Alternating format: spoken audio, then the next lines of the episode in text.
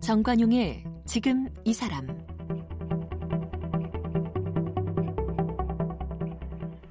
여러분 안녕하십니까 정관용입니다. 1960, 70년대 최고의 인기였던 국민 스포츠가 있죠. 바로 프로레슬링입니다. 아, 아이들 이불 위에서 이 박치기 왕 김일 선수 흉내를 내고 뭐 결국 주먹다짐으로 번지기 일수였죠. 또 실제 이 중요한 프로레슬링 경기가 있는 날이면은 길에서 사람을 찾을 수 없을 정도로 큰 인기를 모았었습니다. 요즘엔 프로레슬링 인기가 예전 같지는 않습니다만 그래도 현역 선수 또 격투기 해설가로 꾸준히 활동하고 있는 주인공이 있어요. 바로 프로레슬러 김남훈 씨인데요. 링 밖에서도 이 작가 또 청년 사업가 등 다양한 활동을 하면서 우리 사회 문제에 대한 목소리를 내고 있고요. 최근에는 전국의 이 소년원을 돌면서 강연을 하고 있답니다. 오늘은 프로레슬러 김남훈 씨 초대해서 이 때로는 링 안에서 또 때로는 링 밖에서 온몸으로 부딪히며 터득한 그의 인생 경험에 대해 이야기 나눠보겠습니다.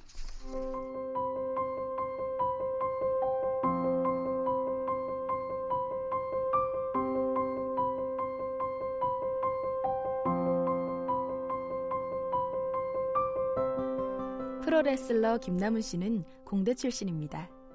대학 시절 공학 관련 잡지를 번역하면서 일본어를 익혔습니다. 재미삼아 천리안 인터넷 방송에서 엽기 일본어라는 프로그램을 진행한 걸 계기로 같은 제목의 책을 펴내기도 했고요. 딴지일보 기자와 라디오 DJ로도 활동했습니다. 그러던 중 1990년대 말 늦가기 레슬러로 데뷔했는데요. 악역 전문 프로레슬러로서 인간 어뢰라는 애칭을 얻으며 활동했고 2010년에는 일본 DDT 프로레슬링 챔피언에 오르기도 했습니다. 하지만 뜻하지 않은 사고로 하반신이 마비돼 6개월 이상을 누워 지내는 불운을 겪기도 했는데요. 김남훈 씨는 여기서 포기하지 않고 격투기 해설가란 새로운 꿈에 도전했고요. 해박한 지식과 속 시원한 해설로 그가 진행한 FX 채널의 UFC 선빵 불패는 큰 인기를 모았습니다. 또 한국인 최초로 세계 최대 프로레슬링 단체인 WWE SummerSlam 대회를 현지 생중계하기도 했습니다. 뿐만 아니라 김남훈 씨는 거침없는 글로 네티즌을 후끈 달아오르게 하는 파워블로거로서 역도산이 왔다. 멜로드라마 파이터, 싸우는 사람들, 청춘 매뉴얼 제작소, 허세라서 소년이다 등을 출간했습니다. 최근에는 전국의 소년원에서 소년범들의 새로운 삶을 돕기 위한 강연을 하고 있습니다. 네, 프로레슬러 김남훈 씨 나오셨습니다. 어서 오십시오. 안녕하세요. 김남훈입니다. 네. 요즘도 경기 하세요? 아, 요즘도 경기는 하고 있습니다. 많지는 않습니다만 1년에 요즘 한 4번에서 5번 정도 하고요. 어, 어 1년에 한 번 정도는 해외 시합 뛰고 있습니다. 그래요. 네. 아니 프로레슬러 데뷔가 몇 년이죠, 정확히? 아, 제가 90 90 90 그때가 9년인가 99년. 2000년인가 그러니까 데뷔한 어. 지는 저도 이제 19년 돼 가고요. 19년 20년. 예, 19년 20년 돼 가는 것 같습니다. 네. 네. 완전히 노장 선수네요, 이제. 그러니까 제가 처음 데뷔했을 때만 하더라도 제가 가장 나이 어린 축에 속했었고요. 예, 예. 어, 그래서 그때는 막 밥 먹으러 가면 관장 선생님께서 저보고 몸이 넌 허약하니까 한 고기 더 먹어라. 애기야 이랬었는데. 예. 예, 제가 이제는 네, 그렇게 됐네요. 네. 지금 현재 네. 선수로 뛰고 있는 프로레슬러가 우리나라에 몇 명쯤? 그 단체에 따라서 다 다르긴 합니다만은 일반적으로 저희가 입문하고 그 다음에 경기를 지속적으로 5년, 6년 이상 하는 분들 기준으로 좀 하면은 10여 명 조금 넘어가는 상태고요. 10여 명. 그렇죠. 아. 그래서 지리산에 있는 야생 종보건 센터에 있는 반달 가슴곰 있지 않습니까? 예, 예. 반달 가슴곰이 30마리 정도 있다고 하는데 그 반달 가슴곰보다 더 희귀한 숫자인 거죠. 아이고. 예, 반달 가슴곰보다 더 희귀한 숫자의 프로레슬러가 지금 지금 KBS 스튜디오에 와 있습니다. 예. 1900... 양탄자로도 좀 깔아주시죠. 1960년대, 70년대에는 네. 많았죠. 아우, 그때는 전국에서 힘 좀 쓴다는 분들은 다 프로레슬링을 꿈꿨었고요. 네. 그 당시 어느 정도 인기가 좋았냐고 저 저도 종종 제 선배님한테 예전에 들었던 얘기인데 음. 경기가 끝나면은 그 파이트 머니를 주지 않습니까? 주는데 돈이 그때는 다 현찰로 받잖아요. 예, 예. 이거를 도저히 현찰을 해서 나눠줄 방법이 없는 거예요. 돈이 너무 많아서. 예. 그래서 어떻게 했냐면 돈을 이렇게 바가지로 퍼서 줬대요. 그래서 너는 오픈 경기 뛰었으니까 바가지 두 바가지 돈을 지폐랑 동전 예. 다 쓸어가지고 예. 너는 메인이니까 아 너는 메인 경기인데 바가지를 못 퍼주겠다. 넌 푸대로 가져가라. 너는 두 푸대 이런 식으로 했다고 해서 와 그때 정말 괜찮았겠구나. 네. 생각이 근데 들더라고요. 1990년대 말 네. 2000년 그때는 이미 프로레슬링의 인기가 상당히 꺾인 그렇죠. 후잖아요. 그 1980년대 일단 프로야구가 출범이 되면서요. 음. 어, 아무래도 전두환 정권이 정책적으로 프로스포츠를 융성시켰죠. 예, 근데 예. 그런 것들도 있고 또 자본과 미디어가 굉장히 잘 결합된 스포츠예요. 프로야구 예. 같은 경우. 예. 또 거기에 따라서 뭐 프로 축구, 프로 농구, 프로 음. 배구 이런 것들이 생기면서 사실 그 그런 어떤 첨단 자본주의화된 굉장히 재밌는 스포츠와 네. 경쟁을 하게 된 거죠. 네, 경쟁을 하게 됐는데 그 경쟁을 못 따라갔던 거죠. 그렇죠. 예. 그런데 그렇게 이미 인기가 꺾인 그 시절에 네. 왜 프로레슬러가 됐어요? 아 그러니까 아까 그 이제 리드 멘트였네 네. 오프닝에서 그 김일 선생님의 박치기를 따라하다가 이불 위에서 싸우다가 음. 주먹 다짐으로 음. 끝났다고 했잖아요. 그러니까 대부분 99.99%의 그 남자 아이들이 프로레슬링 따라하고 이불위에서 친구랑 싸우다가 끝나는 걸로 끝나잖아요. 그렇죠. 그런데 0.001% 같은 저 같은 사람은 예. 아 이거를 나중에 진짜 해보자 어. 이렇게 마음 먹었던 거고 어. 왜 왜냐면 좋아하니까 어허. 그래서 회사 다니다가 회사원 활동하다가 나중에 입문을 하게 됐고 저도 처음 데뷔전을 할 때 하고 나서는 그래 한 3, 4년 하고 말겠지. 예, 예. 어, 지금 데뷔가 28살이니까 뭐 32, 34세 그만두지 않을까 했는데 어. 그냥 이렇게 훌쩍 여기까지 왔네요. 좋으세요? 어, 좋죠. 경기하고 그러면 좋아요? 아유, 이게 뭐냐면 그 프로레슬링 시합을 한 경기 뛸 때마다 음, 회사 사장님으로 치자면은 그 대차 대조표 이걸 음. 보는 받아본 느낌이에요. 경영 실적. 어. 뭐냐면은 이게 그 재정 보고서 보면 차변 대변 예. 수입 지출 있잖아요. 예, 예. 그래서 내가 지금까지 이걸 하기 위해서 들었던 노력이 지출이고 음. 어 내가 여기서 오늘 오늘 얻게 되는 기쁨이 이게 수입이라고 할 수가 있는데 예. 이걸 계속 맞춰 보는 거죠. 예. 그런 느낌이 들어요. 경기 한번 끝날 때마다 내가 이 경기를 위해서 뭐 운동을 어떻게 했고 어디서 뭘 해왔고 어떤 기술을 연말했는데 네. 어, 오늘 이 기술이 들어가니까 어 저쪽 그 동쪽 스탠드에 있는 관객들이 되게 기뻐하더라. 어. 그리고 예전에는 김남을 외치는 사람이 한 50명이었는데 오늘 한 100명 된 것 같아. 예, 뭐 예. 이런 느낌을 받으면 너무 기분이 좋아지는 거죠. 아, 그렇군요. 네. 근데 프로레슬링 짜고 하는 거 아니에요? 아, 예. 근데 거기에 대해서 제가 말씀을 드리면요. 오늘 프로그램의 성격이 어, 인생을 즐겁게 살고 있는 한 주인공을 만나서 이런저런 사랑방처럼 이야기 나온 게 아니라 우리 정관용 선생님의 주특기인 그 시사 영역이 가는데 그, 그 질문은 제가 못 들은 걸로 하겠습니다. 살려봐 주십시오. 예. 어, 예. 일본 DDT 프로레슬링 네. 챔피언? 네, 그렇습니다. 이건 DDT라고 하는 것은 뭐죠? 일본에 있는 그 4대 단체, 메이저 단체 중에 하나인데요. 음. 그 단체에서 제가 그 한국인 최초로 챔피언을 했었고요. 어. 어, 그 이후에 한국에서 챔피언 했는데 아마 우리나라에서 네 번째가 다섯 번째일 겁니다. 네, 그 일본과 네. 한국의 단체에서 모두 다 챔피언을 지냈던 예. 선수가 되겠고, 예. 예. 그래서 제가 네, 일본에서는 꽤 인기가 좋았습니다. 어, 예, 그래서 지금도 아까 1년에 한 번쯤은 해외 경기 네네. 한다고 그랬잖아요. 주로, 올해- 주로 일본입니까? 아니면 주로 일본을 음, 많이 가죠. 예. 네, 네. 그래서 왜냐면 제가 일본에서도 악역을 하고 있거든요. 어. 어, 굉장히 건방지고 어, 재수 없는 한국인 레슬러 역할을 하고 있는데 예. 그래서 1년에 한 번씩 일본 가서 예, 일본 사람들 기분 좋게 해주고 네. 기분 나쁘게 해줄 때도 있고요. 예, 그렇게 경기하고 있습니다. 방금 악역이라고 했는데 네. 그럼 반칙도 많이 하죠. 어, 반칙 많이 하죠. 예.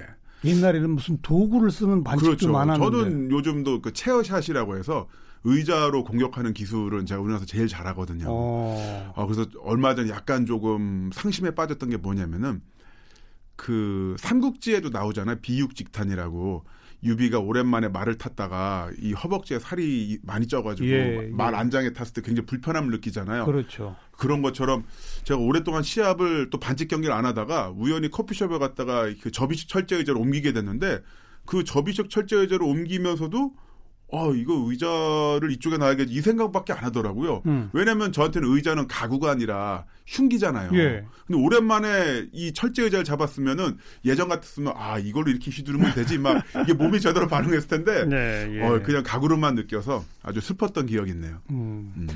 하반신 마비가 네. 된 적이 있어요? 아, 시합하다가 어. 한번 크게 다쳐가지고요. 아이고. 예, 목 뒤에 연수신경을 다쳐서 한 반년 가까이 누워 있었죠. 네. 아이고. 근데 회복이 됐네요. 그러니까요. 예, 그래서 의사 선생님이 저보고 그러시더라고요. 어, 김남은 씨는 살면서 앞으로 복권, 육아증권, 선물 옵션 이런 거 절대 하지 말라고. 왜요? 모든 행운을 여기 다 받았다고. 이미 인생에 남은 걸 다 썼기 때문에 예, 예. 어, 착실하게 어, 본인이 벌어서 사십시오라고 했는데 이게 신경이 예를 들어서 음, 절단이 되거나 하면은 그 사실상 너무 음. 어렵죠. 그런데 예. 이게 압착 눌려져 있는 상태였었고 제 노력보다도 거의 행운으로 다시 아, 일어서게 됐습니다. 아유, 다행입니다. 네, 다행이죠. 그리고 이제 격투기 해설도 네. 하시고 맞습니다. 미국의 그 WWE 네. 거긴 여전히 인기가 좋더라고요. 엄청나죠. 그죠? 그 미국 단체 WW 같은 경우는 1년에 뭐 거의 3 200시합 정도를 하고요. 어, 그걸 모두 다 지상파, 공중파에서 생중계를 하는데 채널의 어떤 인기 순위도 뭐 거의 항상 10위권 안쪽이에요. 예, 예. 그리고 레, 1년에 한 번 레슬매니아 그리고 여름에는 썸머슬림을 큰데 하는데 관객들 뭐 7만 명씩 오고 어. 그러다 보니까 그- 부럽겠어요. 한국 레슬러의 입장에서. 와, 그러니까 저는 그 어렸을 때 WWF였었죠, 예전에는. 예, 예. 그거를 보고 레슬러의 꿈을 꾸게 되었고 레슬러가 됐는데 WWE의 그 선수는 아니지만 음. 해설자로 가서 경기를 중계를 했잖아요. 네, 네. 이게 무슨 이제 만화나 아니면 teen 하이틴 소설에 종종 나오는 그 어렸을 때 메이저리그 야구 음. 선수 꿈을 꿨는데 네. 선수로는 야구장에 들어가지 못했지만은 뭔가 스태프가 돼서 들어간 듯한 그런 예. 느낌? 예, 어, 흔히 예. 만화나 영화에서 볼 수 있는 클리셰잖아요.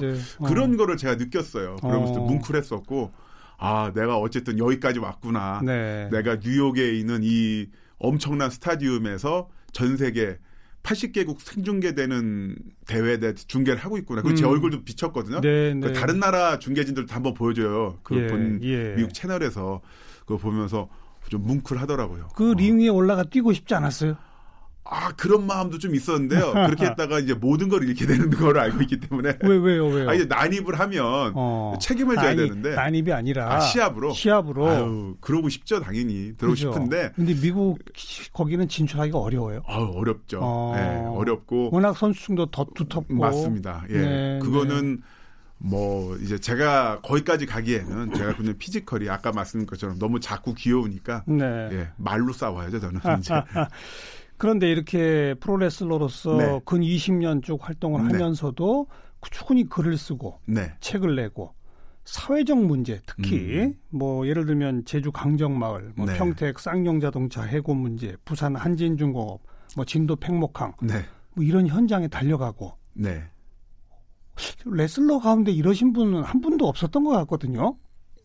그럴 겁니다. 예. 어떻게 이렇게 됐습니까? 어, 그거는 제가 처음 사회적 문제에 관심을 갖게 된 거는 그 홍대 청소 노동자분들이었어요. 네, 네, 네. 예전에 2011년인가 10년에 그분들 한번 이제 집회를 하셨는데 맞아요. 그때 그분들의 점심값 식대가 10원인가 100원으로 설정돼 있던 거였어요. 음, 음. 그러니까 워낙 임금을 싸게 주려고 그래서 너무 제가 열이 받아가지고 그거를 트위터로 보고서 아니 어떻게 밥값이 10원 100원이냐고 말이 되냐고 예, 너무 예. 열이 받아가지고 제가 집이 일산인데 밤에 스쿠터를 끌고 나와가지고 홍대를 가가지고 일단 그분들 농성하는 데다가 양념 통닭을 어. 열 마리를 사가지고 어. 치킨을 이제 농성장에 일단 배급을 했어요. 이야. 드리 선물을 드리고 예. 그때부터 그분들 돕는 활동을 하다가 이게 좀 보다 보니까 그 저는 어쨌든 사회에 음. 진 사회인으로 진출을 해서 평택에서 성타, 서울로 올라와서 그저 혼자 잘 먹고 어쨌든 뭐 일주일에 한 번은 고기 뷔페도 갈 정도로 잘 예, 살고 있는데 예.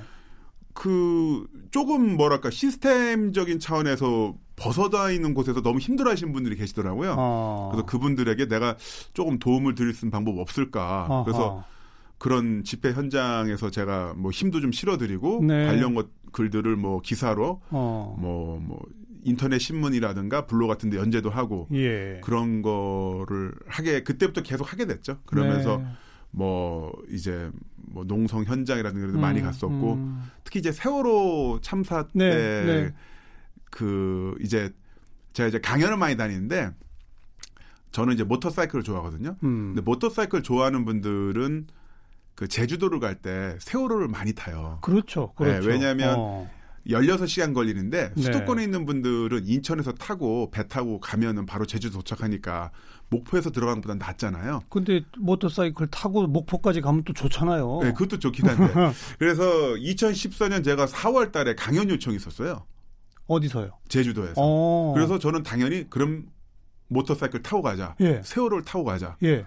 그래서 타려고 했는데 그중 날짜가 하나가 바로 4월 15일 출발이었습니다. 아이고. 예. 어. 그런데 25% 확률이었죠. 근데 벗어난 거예요, 저는. 아. 그래서 저한테 굉장히 큰 충격이었어요. 그 전 전에 갔어요. 그러면 그그 후로 다른 날로 갔습니다. 예. 아. 다른 날로 갔는데 만약에 이제 그거 그걸 탔더라면 그렇죠. 그래서 음. 저도 그 현장에 있지 않았을까라는 네. 생각이 들면서 네. 그때부터 제가 이제 뭐 유가족 어, 세월호 가족분들과 함께하는 음. 뭐 이런 여러 가지 행사라든가 참여도 하고 작년에 그 동거차도 감시초소 해체할 때 제가 직접 가서 저도 해체 작업했거든요. 예, 예. 그렇게 하면서 어 좀 뭐랄까 그러니까 저는 어떤 제가 제가 어떤 어, 사회적인 큰 문제에 대해서 아 이거는 이렇게 잘못됐어라고 이성적으로 판단해서 제가 이렇게 그분들과 같이 있다기보다도 음. 그냥 좀 이렇게 경험이라든가 감정적으로 어. 봤을 때 어 이거 말이 안 되잖아 어떻게 이럴 네, 수가 있어 네, 이러면서 이제 뭐 쫓아다녔던 거죠. 뭐 그냥. 30대 후반 정도 나이부터 그렇죠. 사회 문제에 어려움 네. 겪고 있는 사람들이 눈에 밟히기 시작했고 네. 보통 그냥 눈에 밟혀도 쯧쯧하고 마는데 음. 통닭 사들고 가기 시작했고 예. 그렇습니다. 한번 여기저기 가다 보니 예. 또 가게 되고 그게 안 갈 수가 없는 게 예. 그막 오마이뉴스 같은 데서 메인으로 제 사진을 실어주더라고요. 네, 네. 그래서 이 소문이 나가지고 예. 여기저기서 또 연락이 와서 어. 그럼 또 안 가기도 뭐하고 예. 네. 네, 그랬던 경험들이 있네요. 네, 네. 소년원을 요즘은 네. 가서 강연을 하신다고요? 맞습니다. 네, 그것도 어떻게 시작하게 된 겁니까? 어 그것도 이제 세월호 참사랑 좀 관련이 있어요. 네. 제가 그 시기에 또 많이 했던 강연 중에 하나가 바로 청소년 직업 관련 강연인데요. 어. 어, 이제 유원지 같은 데서 수학여행과 함께 이 세트로 돼 있는 거예요. 그래서 반나절은 유원지에서 같이 아이들과 놀고 음. 그다음에 학생들에게 또 저 같은 사람이 돌아가면서 진로 교육을 하는 건데 예, 예. 바로 그 2000 바로 그때 세월호 참사 이후에도 그런 강연을 많이 있었는데 그 이제 중고등학생들이죠. 그 애들이 이제 가연장 들어오는데 제가 애들 숫자를 계속 세고 있더라고 저도 모르게. 예. 10명, 11명, 12명, 13명. 그러면서, 아, 그때 희생되는 학생들 어. 정말 많은 숫자구나. 그렇죠. 그렇죠. 여기 강연장에 150명, 200명 들어와 있는데, 예. 이 수백 몇 개, 200개의 우주가 한순간에 날아갔다. 네. 근데 그거는 다 어른들 잘못이잖아요. 배 안에 아이들 남겨두고 도망간 것도 어른이고. 그러니까요. 그리고 배가 기울어진 걸 보고 있었던 것도 어른이고. 그리고 가장 나라에 큰 어른인 사람은 그냥 헛소리만 하고 있었고. 네, 네. 그러니까 어른의 책임이라는 생각이 들면서 내가 그러면 진짜 어른으로서 어떤 일을 해야 될까 음. 이렇게 찾다가 그때도 이런 교정 시설이라고 하거든요. 무슨 무슨 학교 네. 아니면 뭐 소년원이라고 하지만은 소년원을 학교로 부르죠. 예, 예. 무슨 무슨 네. 학교라고 하고 예, 이제 뭐 예. 법무부 소년 교정 시설 뭐 이렇게 예, 합니다. 예. 원래 하고 있긴 했었는데요. 가끔 어. 가서 그런데 아, 제가 좀 더 적극적으로 이야기를 하기 시작했죠. 법무부 측에다가 더 강연을 아, 저 하겠다. 많이 주십시오. 어. 그래서 제가 계속 다니겠습니다. 어. 왜냐하면 좀 아, 하기 힘들긴 해요. 그래요? 왜냐하면 그 내비게이션 찍어도 안 나와요. 아하. 예, 안 나오고 가기도 어렵고 어, 가기도 어렵고 어. 이게 법무부 예산이라는 게 사실 무슨 무슨 뭐 소년원 가보면은 왕복 뭐 500kg, 600kg 되는데 예. 사실 뭐 기름값이랑 토비 빼면은 뭐 국수 사 먹으면 끝나는 돈이 나와요. 아. 그래서 잘 안 가시는데 네. 또 이제 좀 약간 무서운 부분도 있고요. 왜냐면은 음. 학생들 남자 소년원 학생들 같은 경우는 뭐 16, 18, 이 정도 나이대 애들도 있는데 뭐 키가 180, 190에 전신 타투에 이런 애들이 한 100명 앉아 있으면 어이고. 저도 처음엔 좀 무서워요. 아. 그러니까 이제 좀 꺼려 하시죠. 네, 근데 네. 나는 아무래도 그런 상황에 좀 익숙하니까 강의 듣는 태도도 별로 안 좋아요? 강의 듣는 애들은 생각보다 좋습니다. 좋아요. 네, 어. 좋은데 집중력이 좀 많이 떨어져요. 아. 그런 걸 안 해봤기 때문에. 그래서 아. 저는 이 아이들의 그 텐션을 좀 유지하려고 저는 가가지고 막, 막 후라이팬 같은 제가 구부리고 프라이팬을 구부려요? 예, 할 수가- 차력하는 거? 예, 예, 진짜 구부릴 수가 예, 있거든요. 예, 예. 이게 이때 도움이 되더라고요. 어. 공부, 운동, 아, 운동 열심히 하는 게. 네, 네. 그러면서 아이들 좀 분위기 좀 띄워주고 그러면은 얘네들도 저한테 좀 마음을 열고 저보고서 어. 어, 아저씨 지명수배예요? 막 이런 식으로 농담도 걸고 네, 네. 막 이야기를 하거든요. 예. 그래서 뭐냐면 그 제가 이제 예전에 아마 책을 냈을 때 책 제목이 청춘 매뉴얼 제작서라고 음. 청춘에 관한 책이었는데 그 세월호 참사 이후에 아 저 저도 이제 어른이라는 생각이 들더라고요. 예, 예. 언제까지 제가 힙합 바지 20년 전에 힙합 바지 입었던 청년은 아니잖아요. 아, 지금 40대 중반이 그렇죠. 넘었는데요. 네, 기성세대고 어른인데 어른으로서 내가 뭘 해야 될까? 그리고 그 이제 소년원에 있는 친구들 같은 경우는 자신보다 나이 많고 자신보다 힘이 세고 자신보다 어 뭐랄까요 좀 더 많은 걸 갖고 있는 사람한테 제대로 된 존중을 받아본 경우가 좀 없어요. 아, 특히 이제 그들에 대한 오히려 적개심 같은 적개심도 게 있고 심지어 거죠. 어, 몇몇 친구들 같은 경우는 태어났을 때부터 어, 가정에서 맞아요. 아버지로부터 폭력당하고 폭력당하고. 음, 그러니까 그런 경험이 없는 거죠. 네. 그래서 제가 딱 가서 저는 이제 딱 가면은 이제 걔네들보다 그 친구보다 제가 힘도 세고 나이도 어. 많고 음, 그리고 어쨌든 뭔가 더 많을 가진 것처럼 보이는데 저는 항상 존댓말 하고 어. 제가 아양도 먼저 피고 어. 안녕하세요 뿌잉뿌잉 막 이래요. 어, 선생님 통할 것 같아요. 막 이러고 그래요? 일닭 이런 나무니 막 이러고 귀여움을 떨거든요. 근데 이런 식으로 하면은 이 친구들이 저한테 어떤 정보를 얻어간다기보다도 어. 정보는 사실 인터넷에 다 있죠. 예, 유튜브에 예. 다 있죠. 근데 그것보다도 아, 저 아저씨는 나보다 힘도 세고 싸움도 잘할 것 같은데 나 나한테 존중을 보여줬어. 음, 어, 그 귀엽네. 네. 그 실제로 그런 편지를 받아요. 네, 한번 갔다 오면은 선생님 너무 귀여웠어요. 네. 하하. 이런 편지를 받을 때도 있고 마음을 아니면- 나누는 거죠. 그렇죠. 마음을 여는 그, 거고. 그런 식으로 해서 어, 너보다 조금 힘이 센 사람이 하지만 너를 존중해라는 음. 이런 걸 좀 제가 보여주고 싶었어요. 네, 네. 네, 그래서 그런 것도 제가 좀 최적화가 돼 있으니까. 강연 내용은 주로 어떤 이야기를 합니까? 강원 내용은 조금 더 이제 영상도 섞고 그래서 음. 이제 동기부여 흔히 말하는 동기부여 강연이죠. 음, 그래서 뭐 이제 격투기를 많이 듣는데 라운드가 하나 더 남아 있다. 예, 아, 예. 뭐냐면 권투든 프로레스 프로레슬링이든 뭐든 간에 다 1라운드, 2라운드, 3라운드가 있잖아요. 음흠. 그 라운드마다 인터벌이 있는데 너희들은 지금 3라운드는 졌다. 어. 소년에 들어와 있지 않냐. 진 거다. 근데 앞도 4라운드가 있다. 4라운드가 있다. 예, 어, 예. 여기서 경기 포기하면 안 된다. 예. 라운드가 5분제로 나뉘어져 있는 거는 다음 라운드가 있다는 거고 음. 여기서 포기하면 안 된다. 한 번 더 도전해 보자. 음흠. 이런 이야기를 하는 거죠. 네. 근데 사실 이게 어떻게 보면 이제 꼰대처럼 들릴 수가 있으니까. 그러니까, 그러니까 일부러 애교도 제- 떨고 그렇죠. 애교도 떨고 재미있게 하고. 재미있게 하고. 예. 음. 그러니까 그 근거 없는 희망, 근거 없는 낙관을 저는 희망이라고 생각을 해요. 그러니까 네, 네. 뭐냐면 여기 있는 상태에서 너희들은 좀 낙관적이 될 필요가 있다.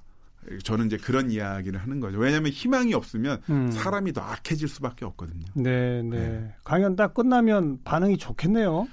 음, 이제 제가 가장 인상적이었던 거 뭐냐면 몇 가지 있었는데 이제 소년원에 한 번에 가는 게 아니고요. 뭐 어. 1호 처분, 2호, 3호, 5호, 6호, 7호, 9호, 8호 이렇게 처분이 있어요. 그게 뭐예요? 그게 뭐냐면 1호 처분은 죄가 경미해서 어. 부모님한테 예. 보호를 받는 거고요. 예, 예. 그다음에 뭐 5호는 소년 수련원 무슨 음. 무슨 수련원 같은 데에서 음, 음. 수- 받는 거고 예를 들어서 그런 식으로 돼 있고요. 8, 9, 8호, 9호, 10호가 이제 예를 들어서 그 소년 원이 되는 거거든요. 예, 예, 예. 단기, 뭐, 뭐, 뭐, 중기, 뭐 이런 식으로 가는 음. 건데, 이거 좀 다를 수도 있습니다. 근데 어쨌든 1호부터 시작해서 어, 이제 10호로 갈수록 점점점 거죠, 중재가 중재. 되는 건데, 네. 사실 이제 8, 9, 10 정도만 돼도 포털 사이트 메인에 종종 걸리는 막 그런 음, 저기 음, 알겠어요. 것은 알겠어요. 어. 그런데 이제 한 번은 그 낮은 어떤 처벌을 받았던 친구를 또 본 거예요 거기서 아이고. 그래서 선생님 저 예전에 어디서 봤어요 그러니까 그때 제가 그러다가 더 큰 죄를 졌군요. 등, 그래서 어. 등짝을 이렇게 살짝 치면서 야 이 녀석아 여기 또 어떡해 음. 뭐 이런 경우도 있었고요 또 네. 한 번은 딱 저한테 딱 오더니 그러는 거예요 오 강사님 팔 한번 만져봐도 돼요 어. 어 만져봐. 오 엄청나네요. 이러면서 그러니까 뭐냐면 어쨌든 간에 이렇게 와서 말을 걸고 음, 음. 뭔가 커뮤니케이션 하려고 했다는 거. 예. 그러면서 뭐 그 뭐죠? 팔씨름 한번 해봐도 돼요, 선생님. 막 이런 친구들도 있고. 그래 실제 해줘요? 네, 해주죠. 그리고 그 팔씨름 도전하는 친구들은 나름 꽤 힘께나 쓴다는 아, 친구일 텐데. 그러니까요. 예. 저 저본 적은 없죠. 저본 적은 없는데 네. 질 뻔한 적은 있죠. 아, 아이고. 이놈들이 어찌나 기운이 센지. 그 거기 안에서 팔굽혀기를 막 천 개씩 해요. 이야. 왜냐면 서로 자기들끼리 경쟁이 예, 붙어가지고. 예, 예. 네. 그래서 남자 소년원 가면은 어떻게 하면은 힘을 몸을 더 키울 수 있냐 이런 질문을 많이 하고 그렇겠죠. 여자 소년원 가면 어떻게 하면 살 뺄 수 있냐. 아. 그래서 제가 얘기하죠. 그살 빼, 다른 건 제가 다 답을 알려드릴 수 있는데 왜 저한테 살 빼는 걸 물어보세요. 제가 그 답을 알게 생겼어요, 여러분. 아. 이런 식으로 얘기하면 막 같이 깔깔대고 웃기도 하고. 예. 예, 그렇게 하기도 합니다. 그런 소년원 강의가 쭉 지속되면서 네. 본인도 좀 뭔가 변화가 있을 것 같아요. 느낌과도 있고. 어, 그렇죠. 어, 뭐냐면, 그, 가정이잖아요, 가정. 네. 그, 가정이 뭐냐면은, 그, 일단은 그 상태에서 소년원에 이- 있는 학생들에게는 바로 사회가 가정이 돼야 되고 국가가 가정이 돼야 된다 생각을 해요. 그렇죠. 그래서 음. 일정 부분 최소한 이 학생들이 이 안에서만큼은 그 물론 이제 죄를 진 것에는 처벌을 당연히 해야 됩니다. 저는 네. 원종주의로 가자는 게 아니라 예. 피해자도 당연히 돌봐야 되고 가해자에게는 엄벌해야겠지만 여기서 이 학생들에게 얘네들에게 너희들은 이제 희망이 없어 인생 끝났어 음. 라고 하면은 이제 10대인데 앞으로 20년, 30년, 50년, 뭐 50년을 더 살아 반세기를 더 살아갈 건데. 네, 네. 근데 이 학생들에게 희망이 있다는 걸 알려줘야 된다는 거는 바로 어른의 의무다라는 생각이 들더라고요. 그대로 그 처벌 시설이지만 네. 교정 시설이잖아요. 그렇죠. 다시 말해서 다시 범죄를 저지르지 않을 수 있도록 희망을 네. 가질 수 있도록 이끌어줘야 하는 시설이잖아요. 맞습니다. 그런 데서 우리 김남은 씨가 역할을 하고 있는 거죠. 아주 조금 하고 있는 거고요. 음. 그 얼마 전 청주 소년원이었나 거기 갔었는데 그때 그 원장님 선생님한테 말씀드렸었는데 40명 정도가 검정고시 시험을 봤는데 네. 35명이 또 붙었대요. 그러니까 이건 뭐냐면은 그래요. 뭐 이 학생들이 나쁜 짓 하고 들어온 건 맞긴 하지만 예. 그 안에서도 예. 나름대로 미래를 생각하는 또 친구들이 있거든요. 그럼요. 어, 공부를 하고 직업 훈련을 하고 빵 굽고 그다음에 커피 내린 연습을 하고 이런 친구들인데 그런 친구들한테 그래도 용기를 줘야죠. 어, 어쩌다가 한두 명 정도는 네. 어, 한두 명 정도는 뭐 아, 되도록 많은 어른들이 음. 야너 잘하고 있구나 멋있다 좋아요. 야 네가 내린 커피 진짜 맛있네 어, 뭐 이런 식으로 이야기해주고 아직도 라운드가 남아있다고 이야기해주는 예. 게 예, 멋지지 않을까 그런 생각을 해봤습니다. 링에서는 악역이지만 세상에서는 선한 역할을 하고 싶다 네. 이런 이야기를 하셨던데 네. 프로레슬러로서 또 사회적으로 선한 역할 하시는 또 요즘 뭐 방송 출연도 자주 하시고 뭐 그러잖아요. 이런저런 데 조금씩 나오고 있습니다. 음. 네. 좋은 역할 많이 기대하겠습니다. 참 착한 프로레슬러 김남훈 씨 함께 만났습니다. 고맙습니다. 고맙습니다.